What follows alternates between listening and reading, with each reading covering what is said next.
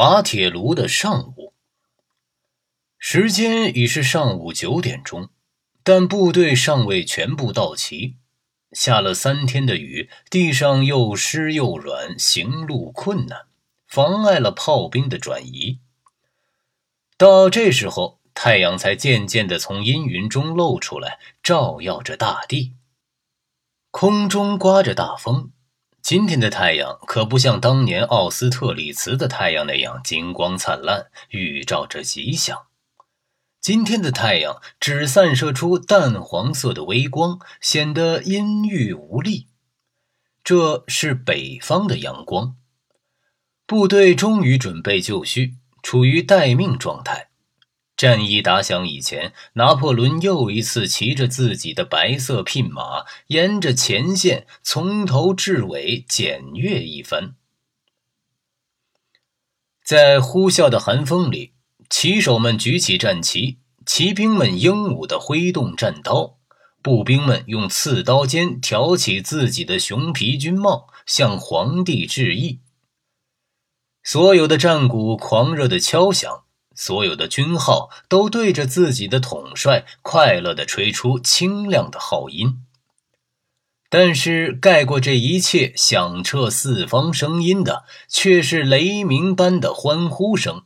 它从各个师团滚滚而来，这是从七万士兵的喉咙里迸发出来的低沉而又洪亮的欢呼声：“皇帝万岁！”二十年来。拿破仑进行过无数次检阅，从未有像他这最后一次检阅这样壮观热烈。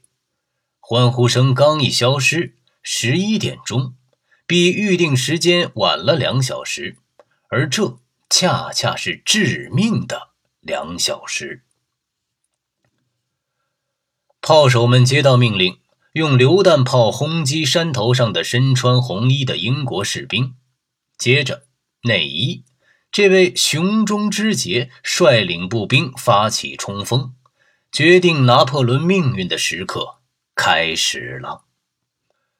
关于这次战役，曾经有过无数的描述，但人们似乎从不厌倦去阅读关于他的各种各样激动人心的记载。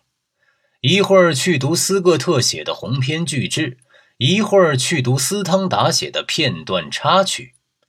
这次战役，无论是从远看还是从近看，无论是从统帅的山头上看，还是从盔甲骑兵的马鞍上看，它都是伟大的，具有多方面的意义。它是一部扣人心弦的、富于戏剧性的艺术杰作，一会儿陷入畏惧，一会儿又充满希望，两者不停地变换着位置，最后。这种变换突然成了一场灭顶之灾。这次战役是真正悲剧的典型，因为欧洲的命运全系在拿破仑这一个人的命运上。拿破仑的存在犹如节日迷人的焰火，他像爆竹一样，在倏然坠地、永远熄灭之前，又再次冲上云霄。